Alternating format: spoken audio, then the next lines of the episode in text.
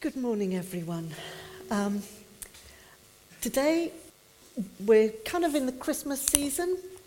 Um, although, for me, I'm quite a traditional Christian in many ways, and I don't think of this as Christmas yet. For me, this is Advent, which is a time of preparation for Christmas. A bit like e- Lent is preparation for Easter. So, I come from a family where the Christmas tree goes up on the 24th of December. So, um, uh, I'm more in the Advent mind frame at the moment, thinking about how we prepare for Christmas, how we prepare for that celebration of when Jesus came to earth as a baby. But in order to prepare, I want to start way back before, um, to look at Jesus before he came to earth. What do we know of him before that time, before the start of the Christmas story. I'm going to jump around a bit today. We're going to start in John 1, um, and then we're going to go to Genesis 1, and then to Daniel 7, Revelation 1, and Philippians 2. You might want to keep your fingers in those, certainly in the Daniel 7 and the John 1 passage. But while you're finding those, I'll just kind of outline what I'm going to do this morning. I want to look at two questions. Who was Jesus and what did he leave behind in order to come as a baby at Christmas? And because I want to look at the heavenly Jesus, my words aren't particularly heavenly. So I want to um, leave time for you to focus on the words of the Bible and to focus on who Jesus is so that that leads us into awe and worship.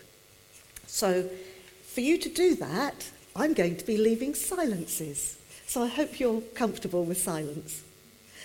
Um, you'll notice that I use the word, the name Jesus, and I use that word, that name, because it's the one we're familiar with.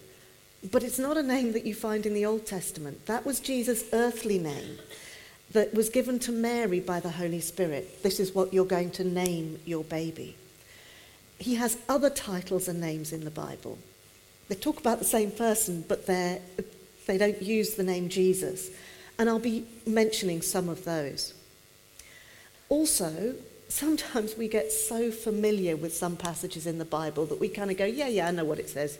We don't look at them too carefully. Others of them just feel weird and we, we don't really know what to do with them, so we kind of skip over them. Uh, today I'll be including both of those kinds of passages. So now you've had a chance to find John 1, Daniel 7, um, whichever of the others you want to put your fingers in, let's get started. John writes at the beginning of his gospel In the beginning was the Word, and the Word was with God, and the Word was God. He was with God in the beginning. Through him, all things were made. Without him, nothing was made that has been made. In him was life, and that life was the light of all mankind. The light shines in the darkness, and the darkness has not overcome it.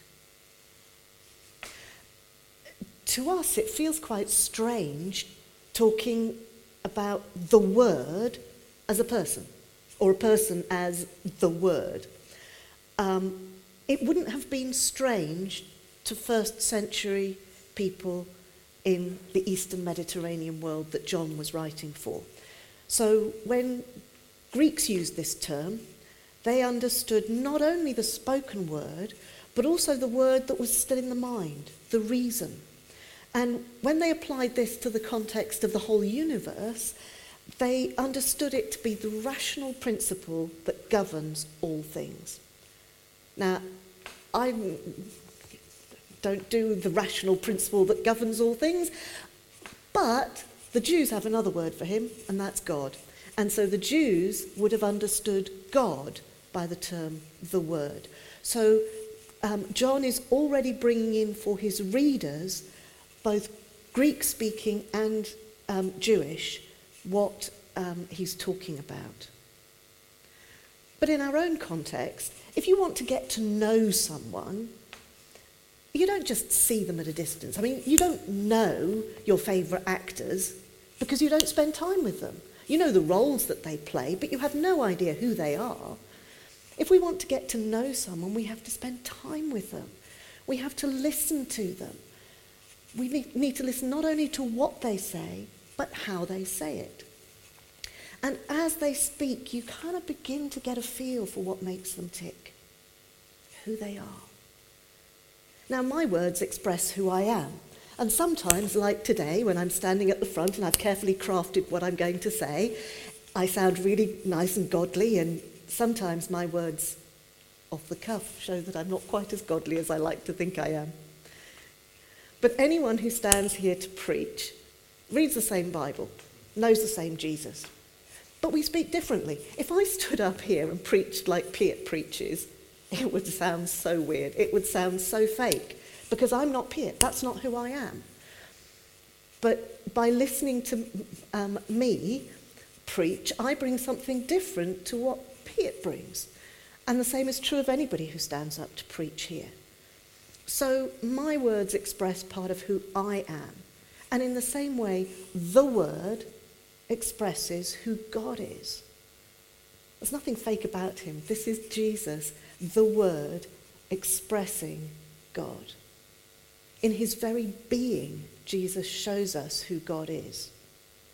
The one who came to earth was the very expression of who God is. No wonder Jesus told Philip, Whoever has seen me has seen the Father. I'll give you a little bit of time to think about that. Jesus as the Word. As we look again at that first verse of uh, John 1, we read, In the beginning was the Word, and the Word was with God, and the Word was God. He was with God in the beginning. The Word was with God and He was God? How does that work? How do you get your head around being is and with at the same time? It's eh, eh, it's, it's a mystery that we may not fully understand in this earthly life. But an illustration that I was given when I was a teenager, I find quite helpful.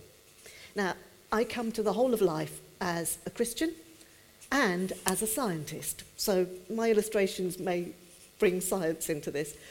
And I like to think here of steam, water, and ice. They're all the same substance. They're all H2O.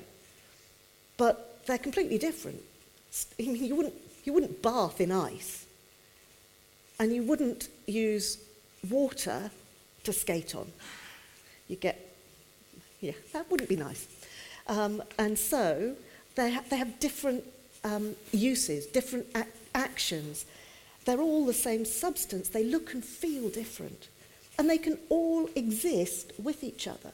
So sometimes you'll see kind of steam on the top of ice, or water and ice together. They can exist together.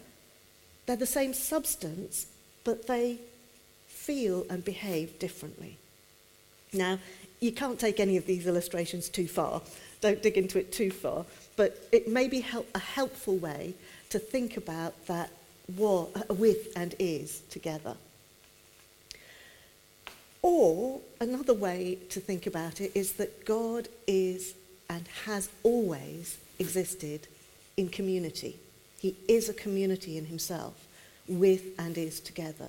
So that might be more helpful for you. In Philippians, Paul says of Jesus being in very nature God.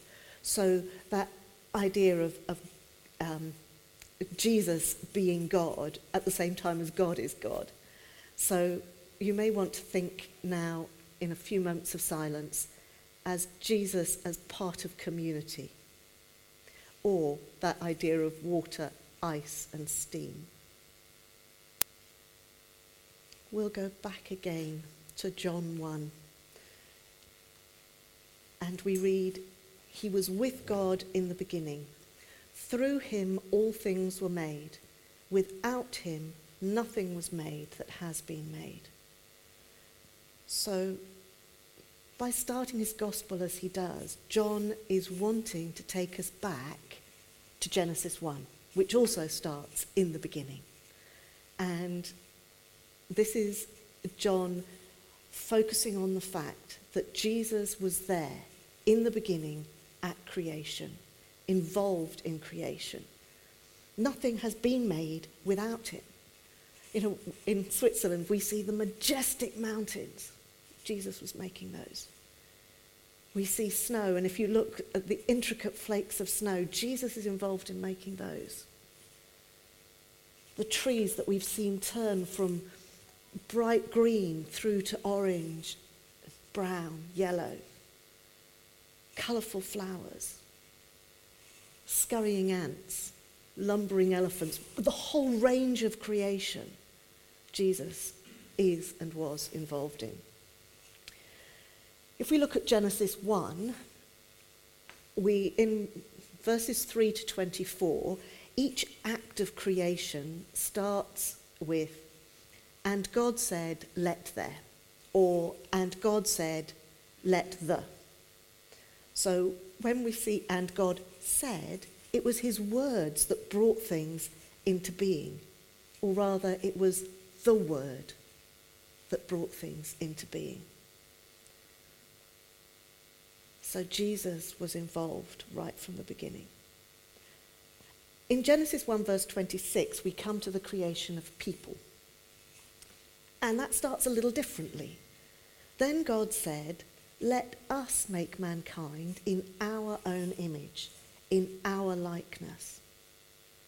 Now, this is the first uh, intimation we get that God is not an I, God is a we. God is in community right from the beginning. So it wasn't that God somehow separated himself when Jesus came to earth and then separated again to send the Holy Spirit. Right from the start, God was one in community Father, Son, and Holy Spirit. So Jesus was involved in the creation of mankind, and he continues to be involved in creation. One aspect of creation that fills me with awe every time I think of it is the creation of a baby in a mother's womb. You know, just one tiny cell grows into a human being. And you know, that baby develops eyes when there's nothing to see. They develop lungs when there's nothing to breathe.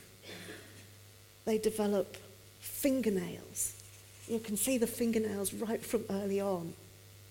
And, and they develop legs quite early too, as most mums tell me they know about. Now, as a scientist, I understand how a fertilized egg develops into a baby. I understand the science of that how if, um, cer- if certain specific genes are triggered at a particular point, you get a boy and not a girl. How just a few cells in the right place develop into the whole of the central nervous system.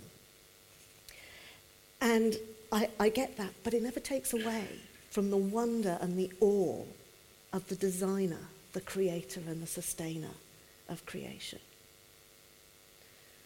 So spend a few moments now thinking about Jesus in the context of being our loving creator.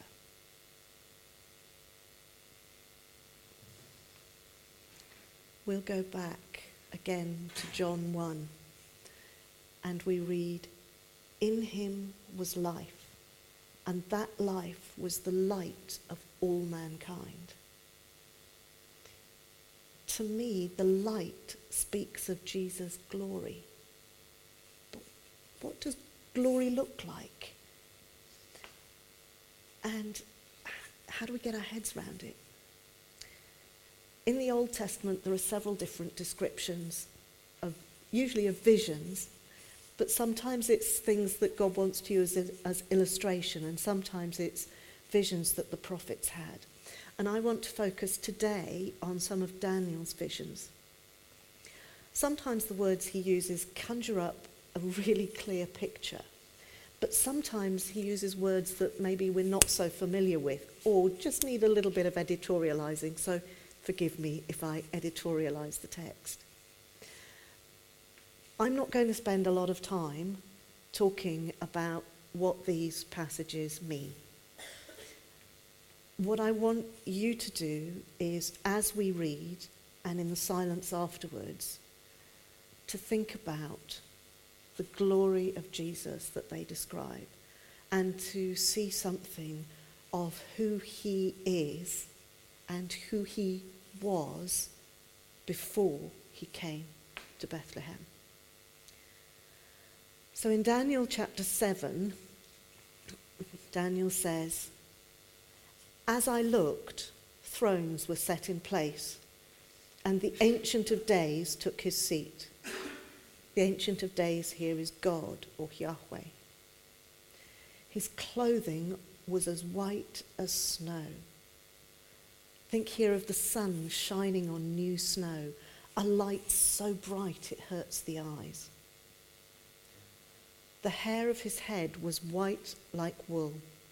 His throne was flaming with fire, and its wheels were ablaze. A river of fire was flowing. Think here of the red hot molten lava that pours out of a volcano. A river of fire was flowing, coming out from before him. Thousands upon thousands attended him. That is, thousands upon thousands were serving him. And 10,000 times 10,000 stood before him. Then Daniel sees one like a son of man Son of Man is one of Jesus' favourite terms for himself. He referred to himself as the Son of Man. So, one like a Son of Man coming with the clouds of heaven. He approached the Ancient of Days and was led into his presence. He was given authority, glory, and sovereign power. All nations and peoples of every language worshipped him. His dominion is an everlasting dominion that will not pass away, and his kingdom is one that will never be destroyed. Daniel has another vision in chapter 10. I lifted up my eyes and looked, and behold, a man clothed in linen, with a belt of fine gold from Uphaz around his waist his body was like beryl. Beryl is a kind of mineral, and two types of beryl are emerald and aquamarine. So think of that incredible. His body was like emeralds and aquamarine. His face like the appearance of lightning, his eyes like flaming torches, his arms and legs like the gleam of burnished bronze, and the sound of his words like the sound of a multitude. I, Daniel, was the only one who saw the vision. Those who were with me did not see it, but such terror overwhelmed them that they fled and hid themselves. So they may not have seen the vision, but they knew that someone was there. So I was left alone, gazing at this great vision. I had no strength left. My face turned deathly pale, and I was helpless. Then I heard him speaking, and as I listened to him, I fell in a, into a deep sleep, my face to the ground.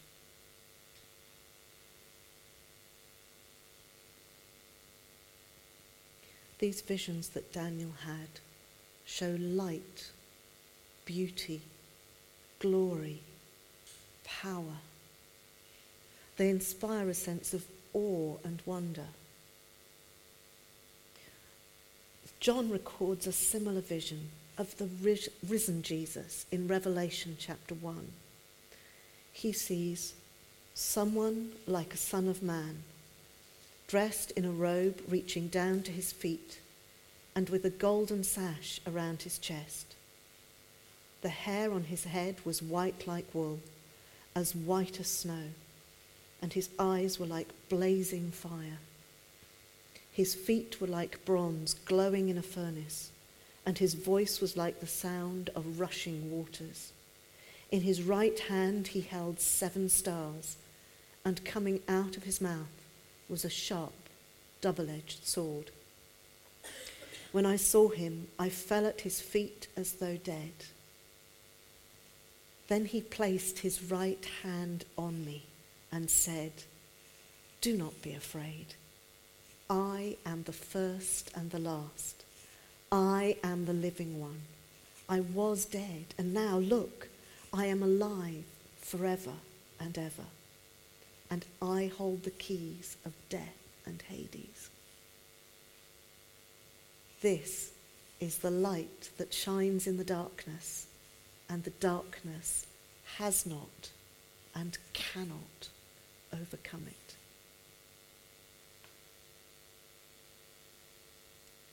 As we draw to a close, if the band can come up, that'd be great. I want to go back to Philippians 2 because Paul doesn't stop just at saying that Jesus was in very nature God. He says that Jesus, who being in very nature God, did not consider equality with God something to be used for his own advantage. Some translations have did not consider equality with God something to be grasped. Rather, he made himself nothing by taking the very nature of a servant, being made in human likeness. And being found in appearance as a man, he humbled himself by becoming obedient to death, even death on a cross. Therefore, God exalted him to the highest place and gave him the name that is above every name that at the name of Jesus every knee should bow, in heaven and on earth and under the earth, and every tongue acknowledge that Jesus Christ is Lord, to the glory of God the Father. So when Jesus came to live among us, he made himself nothing compared to what he had been. The glories of heaven exchanged for birth in a stable. He was separated from the Father and the Holy Spirit in a way that he never had been before. While he could still connect with God and with the Spirit in prayer, it wasn't the same. And instead of being the creator, he became part of creation, subject to the rules that he had set at the beginning he left all the glories of heaven, the angels who served and praised him. This is what Christmas is about the God of the universe coming to serve. Emmanuel, God with us.